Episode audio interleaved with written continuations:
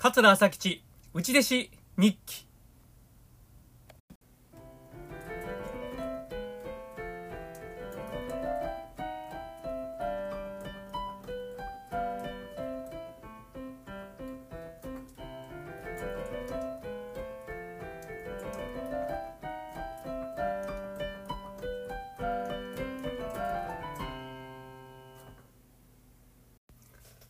はい、ありがとうございます。えー、桂朝吉内弟子日記のお時間です。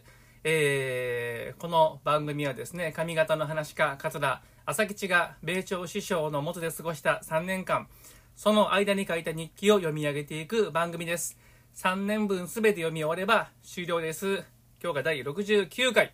今回は特別にですね、ちょっと、えー前回、まあ、前回といいますか、えー8月の末の方に、うちのあこちゃんがですね、ちょっと初舞台といいますか、落語をしたんですよ。あの、まあ、口なしっていう短い話なんですが、その、ちょっと感想をちょっと聞いてみたいと思います。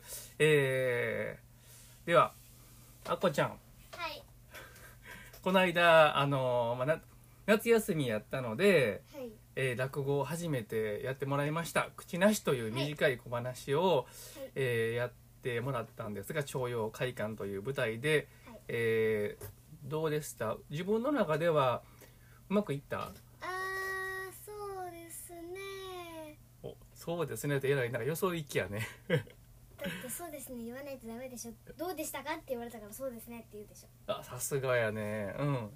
どうでした？うーんそうなうん。そうなになったよ。そうですね。がそうなになったよ。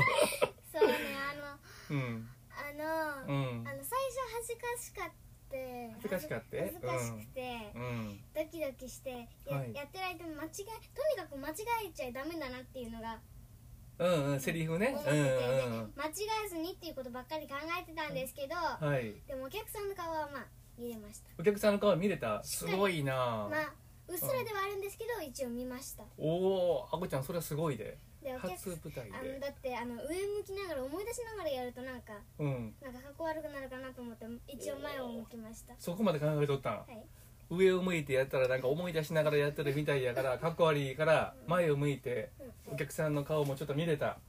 すごいであこちゃん初舞台でそんなお父さんはそんな余裕なかったよ。お父さん多分初舞台はもう上向いとったんちゃうかな。うんあの東の旅っていうのをねあの岡町落語ランドでやってんやけどうんそんな余裕なかったわ。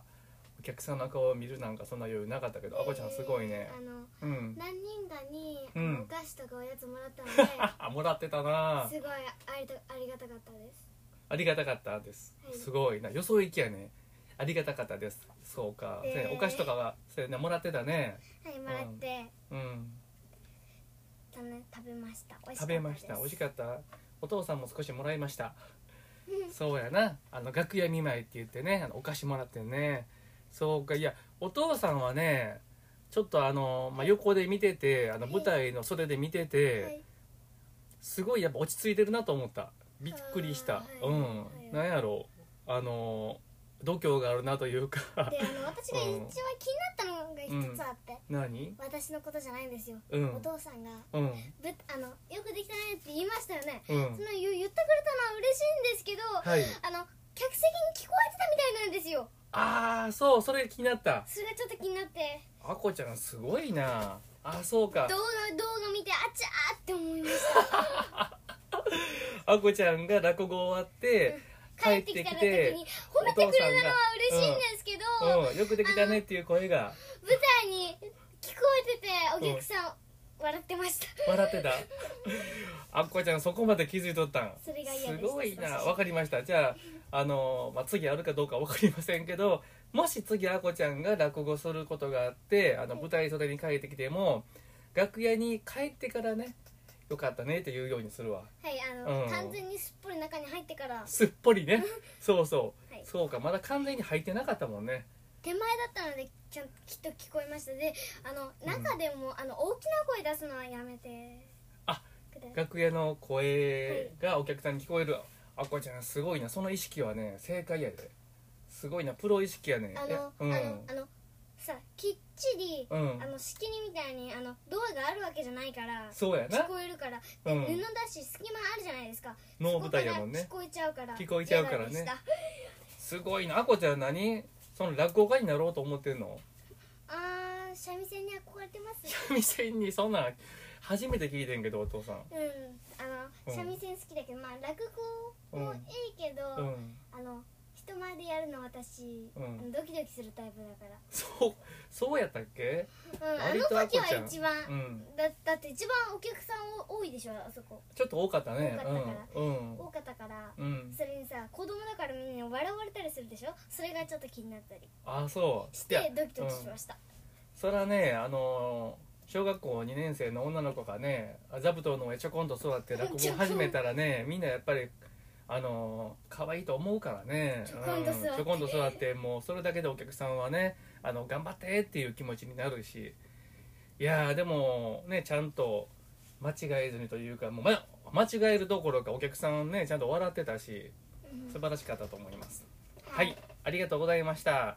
はいじゃあどうぞあのおやつ食べてきてください。いいよもう。おやつじゃないよ。はい。はい、というわけで、今から、えー日記を読み上げていきたいと思います。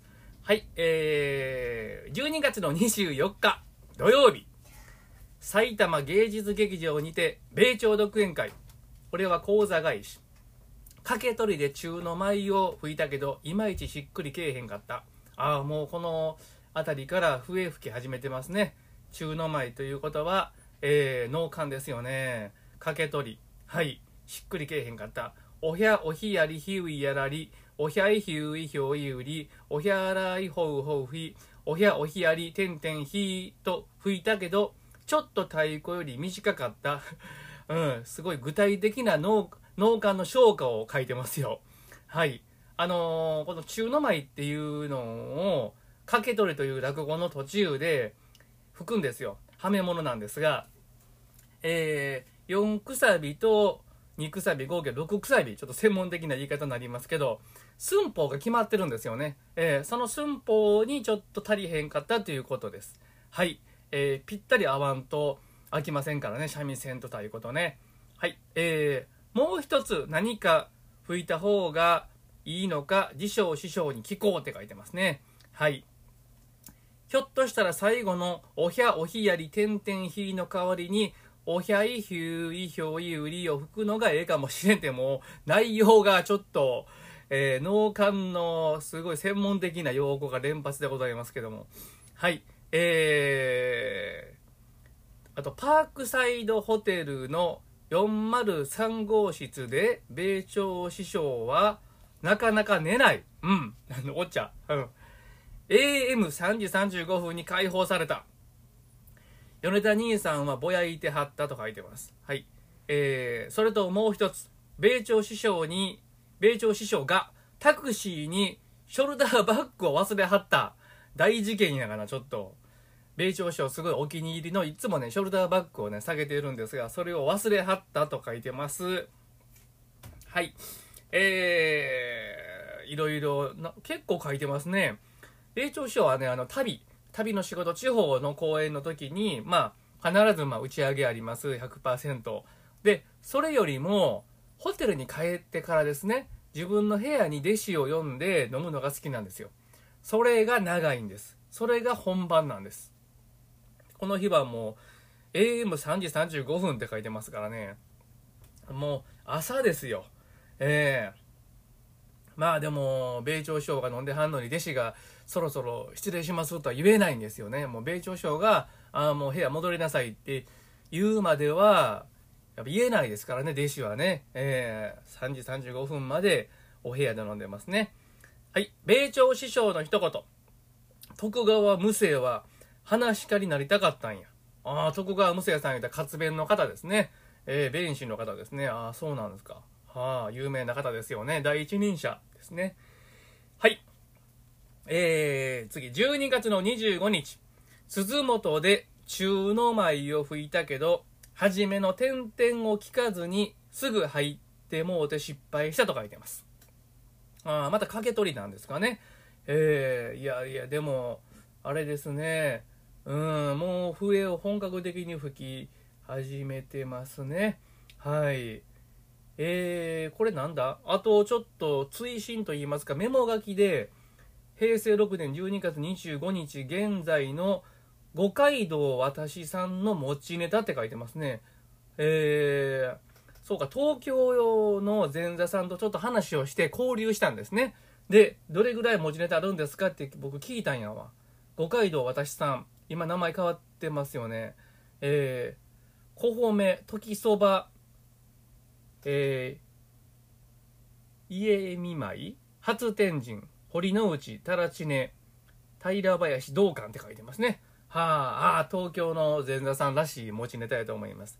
はいというわけで今日はちょっと2日間だけですけれども、えー、桂朝吉内弟子日記でございました。最後まで聞いていただいてありがとうございます。